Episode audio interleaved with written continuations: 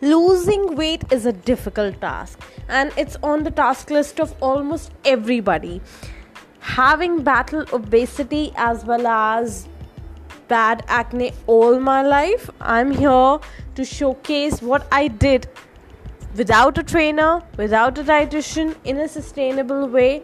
I lost 23 kgs. Here my weight loss story.